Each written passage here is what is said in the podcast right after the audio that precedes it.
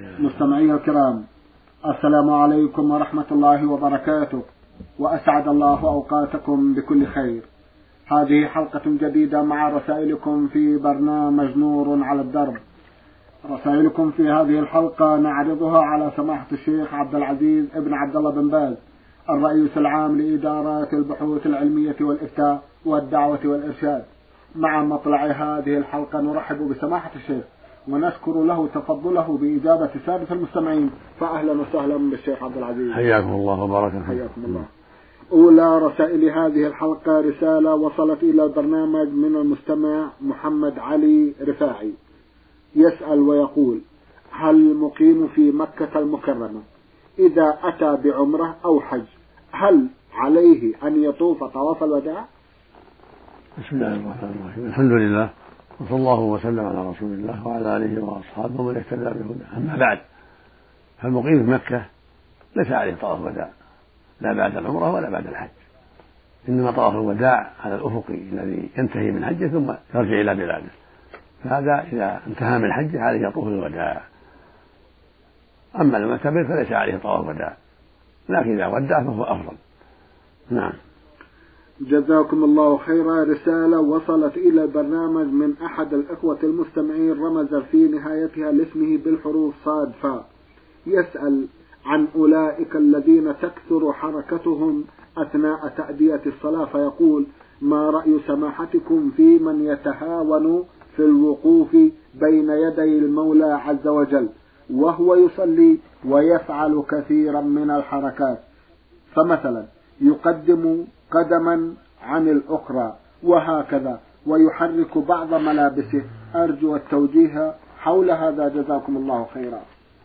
المشروع للمؤمن في الصلاة الخشوع فيها والإقبال عليها والطمأنينة واستحضار أنه بين يدي الله حتى يخشع. يقول الله جل وعلا قد أفلح المؤمنون الذين هم في صلاتهم خاشعون. والطمأنينة ركن من أركان الصلاة لا بد منها. وقد رأى النبي صلى الله عليه وسلم رجلا لم يطمئن في صلاته فأمره أن يعيد الصلاة. وقال له صلى الله عليه وسلم إذا قمت إلى الصلاة فأسبغ الوضوء ثم استقبل القبلة فكبر ثم اقرأ ما تيسر معك من القرآن وفي اللفظ الآخر ثم اقرأ بأم القرآن وبما شاء الله ثم اركع حتى تطمئن راكعا ثم ارفع حتى تعتدل قائما. ثم اسجد حتى تطمئن ساجدا. ثم ارفع حتى تطمئن جالسا. ثم اسجد حتى تطمئن ساجدا. ثم افعل ذلك في الصلاة كلها. بين له صلى الله عليه وسلم أنه لا بد من طمأنينة وأنه إذا لم يطمئن صلاته باطلة. قد أمره بالإعادة ثلاث مرات حتى قال يا رسول الله والذي بعدك بالحق لا أحسن غير هذا فعلمني فعلمه النبي صلى الله عليه وسلم.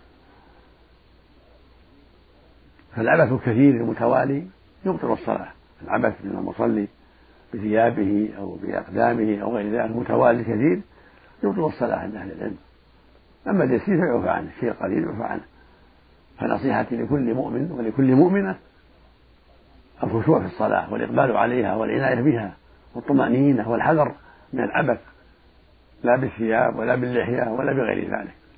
صدق الله الجميع التوفيق والهداية. نعم. اللهم آمين. جزاكم الله خيرا. هذه رسالة وصلت إلى البرنامج من أحد الإخوة المصريين يقول رمضان عبد المولى.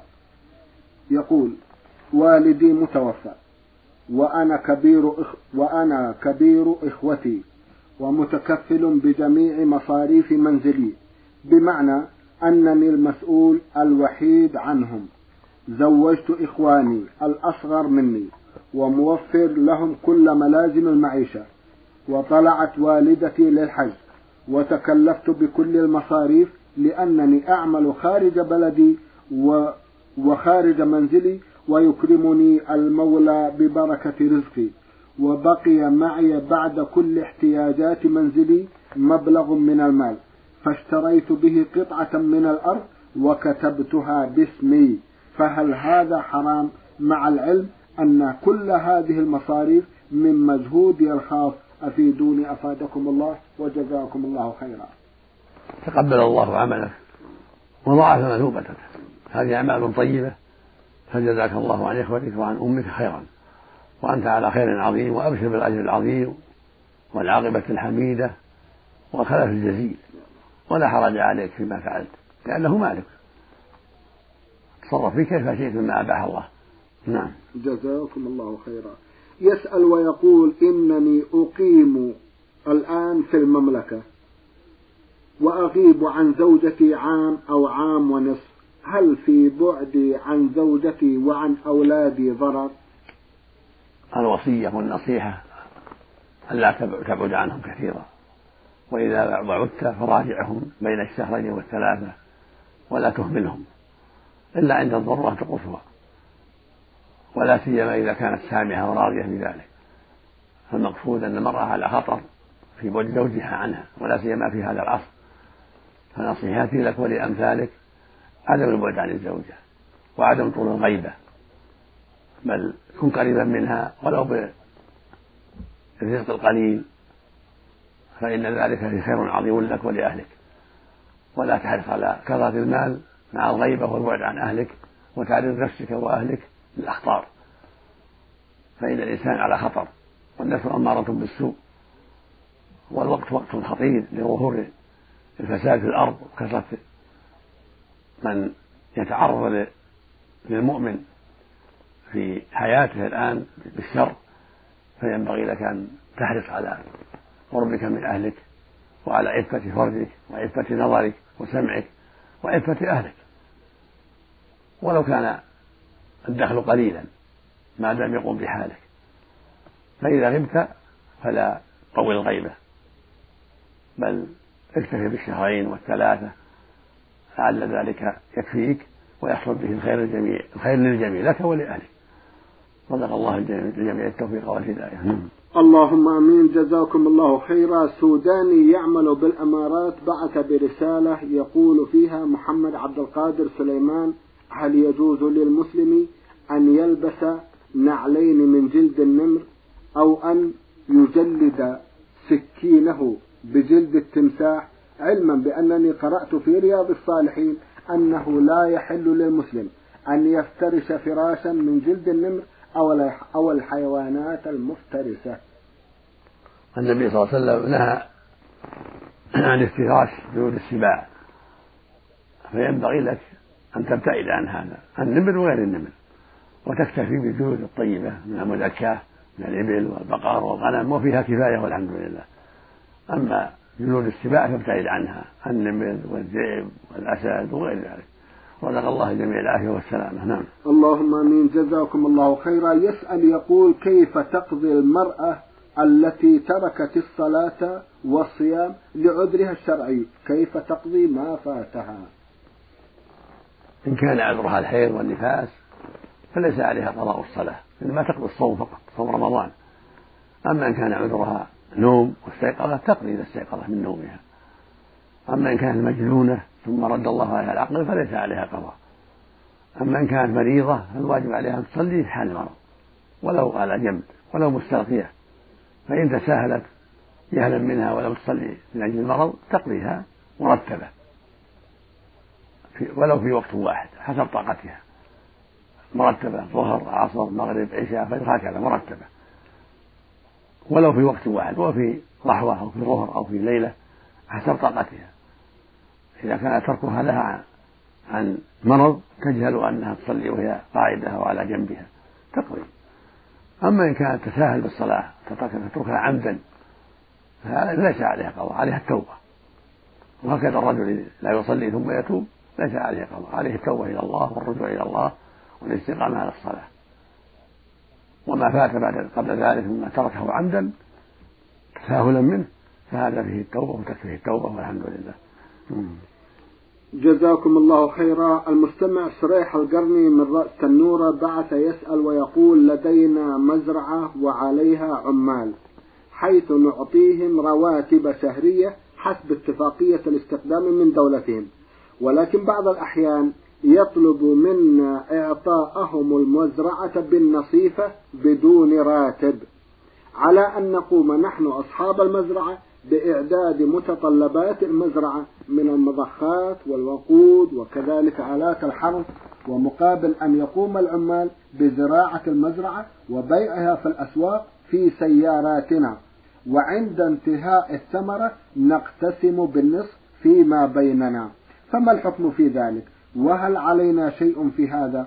وهل هذا يدخل في كراء الأرض المنهي عنه؟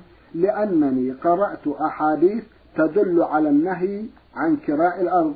مثاله عن جابر بن عبد الله رضي الله عنهما أن النبي صلى الله عليه وسلم قال من كانت له أرض فليزرعها أو ليزرعها أخاه ولا يكرها مختصر صحيح مسلم. جزاكم الله خيرا. عملكم هذا طيب ولا بأس. هذه مزارعة فإذا أعطيتم العمال النصف أو الثلث أو الربع على قيامهم على المزرعة وسقيهم لها وتعبهم فيها وأنتم تعدون لهم كل شيء فلا بأس بذلك. هذه مزارعة جائزة ولا حرج فيها. ولا بأس بتأجير الأرض على الناس بأجر معلوم. كان هذا الذي ذكرت الحديث كان هذا في أول الإسلام ثم نسخ. كان النبي صلى الله عليه وسلم نهى عن تأجير الأرض ثم رخص في ذلك عليه الصلاة والسلام. فإذا سار عليها بالنصف أو بالثلث فلا بأس أو أجرها بشيء معلوم والمستأجر يزرعها أو يغرس فيها فلا بأس. لأن هذه أمور معلومة. أما الذي بقي النهي عنه ولم يزل ينهى عنه الرسول صلى الله عليه وسلم فهو تأجرها بشيء مجهول. كأن يزارع على شيء مجهول من الزرع بأن يعطيه ما أنبتت الجهة الفلانية أو ما نبت على السواقي هذا خطر قد يكون رديء قد يكون طيب. هذا منهي عنه. أما الشيء المضمون بدراهم معلومة أو أصل معلومة أو أو بجزء مشاع كالنصف أو بالثلث هذا لا بأس به. جزاكم الله خيرا. رسالة وصلت إلى البرنامج. من أحد الإخوة المستمعين يقول أحد أصدقائي أعطاني مبلغ عشرة ألاف جنيه مصري لكي اشتري له سيارة. اشتريت السيارة بالمبلغ المذكور ولكن أعطيتها له بمبلغ أحد عشر ألف جنيه أي بزيادة ألف جنيه. فهل هذا المبلغ الذي اعتبرته ربح هل هو حلال أم حرام؟ جزاكم الله خيرا حيث أن لي خبرة في السيارات كما يقول. هذا الألف حرام عليك لا يجوز لك. يجب أن ترده على صاحبه إلا أن يسمح لك به. ما دمت لم تخبره وإن ذكرت له أنك اشتريتها بإحدى عشر ألف هذا حرام منكر غش وخيانة. عليك أن ترد الألف إلى صاحبه إلا إذا سمح لك به. نسأل الله السلامة نسأل الله ولك الهداية. جزاكم الله خيرا. المستمع معيض عبد الله الشهري من الرياض بعث يسأل ويقول يوجد لدينا محل الأموات على شكل غرفة تحت الأرض حيث يوضع الميت وبعد سنة يفتح هذا القبر ويوضع ميت آخر فهل يعذب المذنب؟ ويؤذي المحسن في في قبر واحد جزاكم الله خيرا. السنة أن يقبر كل إنسان على على حدة مع القدرة إذا اتسعت الأرض وأمكن قبر كل واحد على حدة فهذا هو السنة. كما كان النبي صلى الله عليه وسلم في البقيع يقبرون الموتى هكذا. كل واحد على حدة أما إذا حصل ضرورة ولم يوجد مكان إلا هكذا فلا حرج. وكل يؤخذ بذنبه. المحسن يجازى بإحسانه والمسيء يجازى بإساءته ولا تزر وازرة وزر أخرى. لكن مهما أمكن فالمشروع أن يدفن كل واحد على حدة كل قبر على حدة ولا يجمعون في محل واحد. نسأل الله السلامة. اللهم آمين. جزاكم الله خيرا. المستمع ميم عين ميم سوداني بعث يسأل ويقول ما حكم من فرط في شهر رمضان نسبة لانشغاله بعمل شاق؟ وكيف يكون القضاء؟ وإذا كان لم يستطع القضاء هل تكفي الكفارة؟ وإذا أخر القضاء إلى أن يرجع إلى بلده هل له ذلك؟ جزاكم الله خيرا. أولا عليه التوبة من ترك الصيام عليه التوبة إلى الله جل وعلا والندم والإقلاع والحر والعزم أن لا يعود في ذلك. لأن تركه الصيام مع القدرة جريمة ومنكر كبيرة من كبائر الذنوب. فعليه التوبة إلى الله بالندم على ما مضى منه والعزم الصادق ألا يعود فيه. وعليه قضاء رمضان وإذا قضاه قبل رمضان آخر فليس عليه إلا التوبة والقضاء. أما إن تأخر القضاء إلى رمضان آخر فعليه مع التوبة والقضاء يطعم مسكين عن كل يوم زيادة. من أي ثلاثة أمور التوبة والقضاء ويطعم مسكين عن كل يوم إذا تأخر القضاء إلى رمضان آخر. أما إن قضى قبل رمضان فالتوبة تكفي مع القضاء يقضي والتوبة والندم مع ذلك. نسأل الله الهداية للجميع. اللهم آمين. جزاكم الله خيرا. يسأل ويقول ما هو الإسبال وما حكمه؟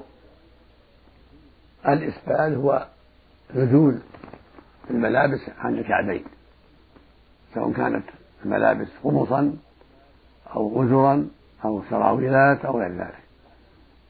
إذا نزل عن الكعبين هذا يسمى إسبال وهو محرم. لقول النبي صلى الله عليه وسلم ما أسفل من الكعبين من الإزار فهو في النار. فلا يجوز المسلم أن يجر ثوبه ولا قميصه ولا إزاره ولا سراويلاته ولا بشته ولا غير ذلك. يجب أن يكون الحج الكعب لا ينزل عن الكعب. هذا في حق الرجل. أما المرأة فلا بأس أن ترخي بل السنة لها أن ترخي ثيابها حتى تستر أقدامها سرا إلى ذراع كما قاله النبي عليه الصلاة والسلام. نعم. جزاكم الله خيرا. ما حكم حلق اللحية؟ هل هو محرم؟ وما حكم القص أيضا؟ اللحية يجب توفيرها. وإرخاؤها وإعفاؤها ولا يجوز حلقها ولا قصها لقول النبي صلى الله عليه وسلم قصوا الشوارب وأعفوا اللحى خالفوا المشركين. وقوله صلى الله عليه وسلم جزوا الشوارب وأرخوا اللحى خالفوا المجوس. قوله صلى الله عليه وسلم قصوا الشوارب ووفروا اللحى خالفوا المشركين. فالواجب على المسلم أن يوفرها وأن لا يحلقها ولا يقصها. طاعة لله ورسوله عليه الصلاة والسلام وحذرا من مشابهة أعداء الله. نعم. جزاكم الله خيرا. المستمع فؤاد عين حا بعث برسالة يقول فيها أرجو من الله ثم منكم حفظكم الله أن تخبروني عن حكم المولد النبوي وعن حكم من يقوم به وخاصة إذا كان إماما وخطيبا لمسجد. وهل تجوز الصلاة خلفه؟ حيث أني إذا قلت لأحدهم إن هذا الأمر بدعة منكرة انزعج كثيرا واحتج بحديث في مسلم في فضل صيام يومي الخميس والاثنين. والشاهد من الحديث وهو يوم ولدت في الحديث. فماذا نفعل تجاه هؤلاء الناس؟ وخاصة أنهم من أصحاب المساجد. وإنا لله وإنا إليه راجعون. وجزاكم الله عنا وعن المسلمين خيرا. الاحتفال بالموالد. من البدع التي حدثت في الناس. ومنها مولد النبي صلى الله عليه وسلم فالاحتفال به من البدع التي حدثت في المسلمين. وأول من أحدثها الفاطميون الشيعة. لما كانوا ملوكا على الناس في المئة الرابعة والخامسة في مصر وغيرها. ثم تبعهم بعض الناس من المسلمين من أهل السنة. ولم يفعله النبي صلى الله عليه وسلم ولا أصحابه. لا الخلفاء الراشدون ولا غيرهم. وهكذا لم يفعله المسلمون في القرون المفضلة الثلاثة. وقد قال عليه الصلاة والسلام في الحديث الصحيح من عمل عملا ليس عليه أمره فهو رد يعني هو مردود. وقال عليه الصلاة والسلام من أحدث في أمرنا هذا ما ليس فهو رد يعني فهو مردود. فالواجب على المسلمين ترك ذلك. وأن يعتنوا بسنته صلى الله عليه وسلم واتباع سيرته. واستقامة على هديه عليه الصلاة والسلام. أما الاحتفال المولد فلا وجه له. فهو بدعة من البدع التي يجب تركها. والمطلوب من المسلم اتباع الرسول صلى الله عليه وسلم وتعظيم شرعه وتعظيم سنته والسير على منهاجه. كما قال الله عز وجل قل إن كنتم تحبون الله فاتبعوا يحبكم الله ويغفر لكم ذنوبكم. قال سبحانه وما آتاكم الرسول خذوه وما نهاكم عنه فانتهوا. فالواجب محبته واتباعه. والأخذ بما جاء به والحذر مما نهى عنه. هذا هو واجب المسلم. أما البدع فلا. المولد وغير المولد. لا تجوز البدع في الدين بل يجب تركها. فالاحتفال بالموالد والبناء على القبور واتخاذ المساجد على القبور والصلاة عند القبور كل هذه من البدع التي حدثها الناس. وهكذا بدعة الإسراء والمعراج في 27 رجب الاحتفال بها من البدع أيضا. لا أصل لها في الشرع. وينبغي أن ينصح الإمام اللي يصلي بالناس أن يدع هذا والصلاة خلفه صحيحة. إذا كان ما عنده إلا بدعة المولد الصلاة خلفه صحيحة لأنها بدعة وليست كفرا. لكن إذا كان في المولد يدعون الرسول ويستغيثون به هذا كفر أكبر. إذا كانوا يدعون الرسول ويستغيثون به وينذرون له هذا هذا من الكفر الأكبر أما مجرد الاحتفال المولد وجمع الطعام والاجتماع على الطعام وتلاوة القصائد التي ما فيها شرك هذا بدعة. أما القصائد فيها الشرك مثل البدع مثل البردة. إذا إذا أقروا ما فيها من الشرك مثل قول يا أكرم الخلق ما لي من ألوم السواك عند حدوث عند حدوث الحادث الأمامي إن لم تكن في معاد آخذا بيدي فضلا وإلا فقل يا زلة القدم. فإن من جودك الدنيا وضرتها ومن علومك علم اللوح والقلم من يعتقد هذا يكون كافر. نسأل الله العافية. فالمقصود أن الواجب على المسلمين أن يحذروا الشرك والبدع جميعا. وأن يتواصوا بتركها ويتفقهوا في الدين ويتعلموا ويسألوا أهل العلم أهل السنة يسألوهم عن هذه البدع نسأل الله للجميع الهداية والتوفيق والبصيرة. اللهم آمين. جزاكم الله خيرا. الاحتجاج بذلكم الحديث سماحة أما حديث أبي قتادة عن النبي صلى الله عليه وسلم أنه سئل عن صوم يوم الاثنين فقال ذلك ولدت فيه وبعثت فيه هذا لا حجة فيه. لأن يدل على صوم يوم الاثنين. ويوم الاثنين يصام لأنه يوم ولد فيه النبي صلى الله عليه وسلم وأنزل عليه فيه ولأن تعرض فيه الأعمال على الله مع مع الخميس. والنبي صلى الله عليه وسلم كان يصوم في يوم الخميس ويقول إنهما يومان تعرض فيهما الأعمال على الله فأحب أن يعرض عملي وأنا صائم. صوم يوم الاثنين لا بأس طيب مثل ما صامه النبي صلى الله عليه وسلم.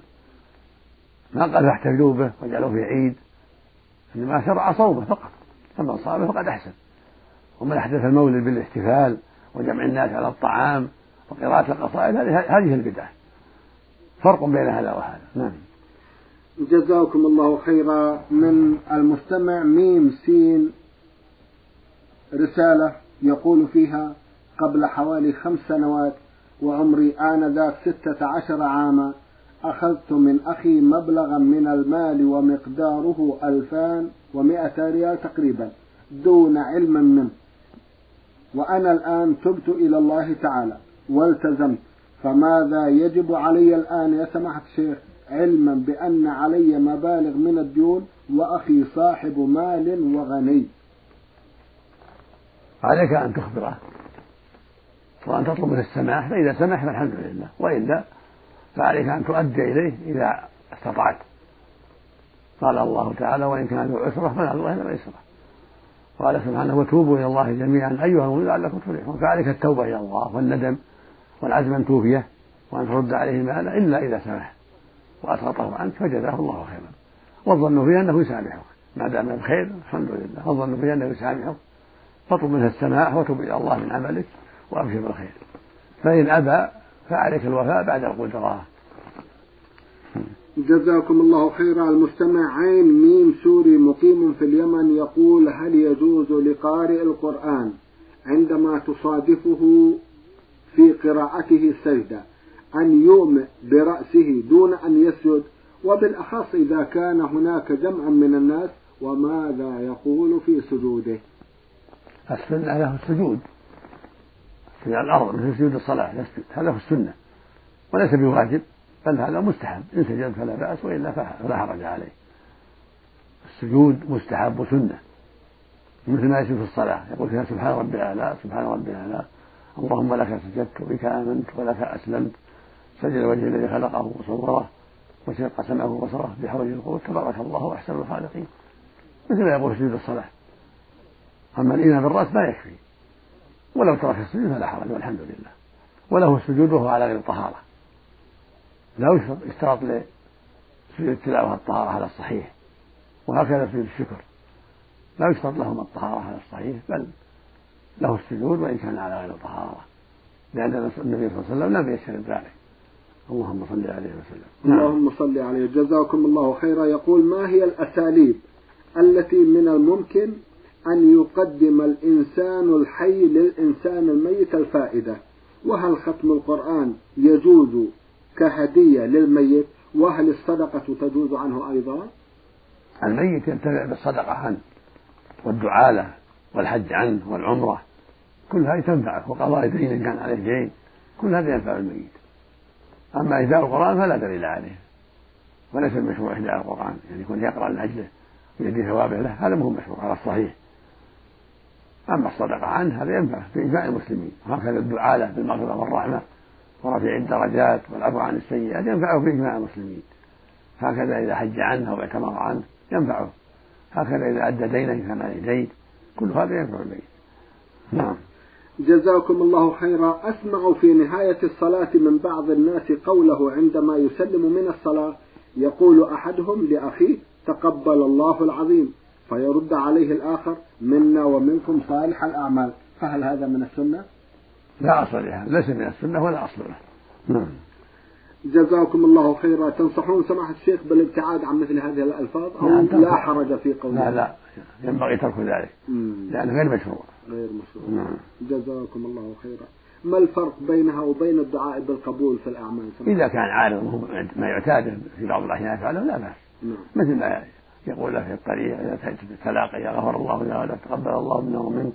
أو عند السلام عليه في البيت أو لا بأس لكن كونه يعتاد إذا سلم من الصلاة يقول هذا الكلام عادة هذا مو مشروع. هذا بدعة. نعم. جزاكم الله خيرا. المستمع محمد أبو نوح بعث برسالة يعرض فيها قضية المرأة والطبيب مرة أخرى. وأخونا محمد أبو نوح من الجزائر ومقيم في مكة المكرمة فما هو توجيه سماحتكم حول هذا الموضوع؟ أي موضوع؟ موضوع المرأة والطبيب. المرأة يعالجها مرأة والرجل يعالجها الرجل. فإذا اضطرت المرأة للطبيب فلا حرج. ما وجد طبيبة لا بأس أن يعالجها الطبيب. وهكذا الرجل إذا اضطر أن تعالجه المرأة لعدم وجود الطبيب اللي يعرف مرضه لا بأس بذلك. فاتقوا الله ما استطعتم جزاكم الله خيرا. حتى وإن كان الأمر أمر ولادة وما أشبه ذلك. عند الضرورة لا بأس. عند الضرورة إذا ما تيسر من يولدها وخافت على نفسها. نعم. نعم. جزاكم الله خيرا.